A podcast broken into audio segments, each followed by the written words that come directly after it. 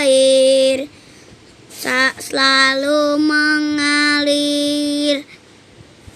dari hulu sampai ke hilir. Air itu sumber kehidupan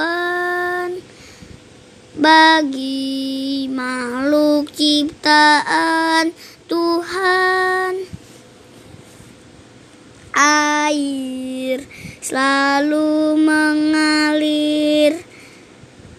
Dari hulur hulu sampai ke hilir air itu sumber kehidupan. Bagi makhluk ciptaan Tuhan air selalu mengalir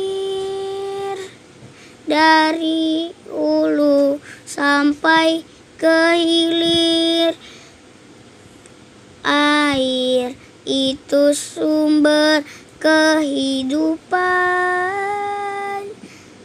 bagi makhluk ciptaan Tuhan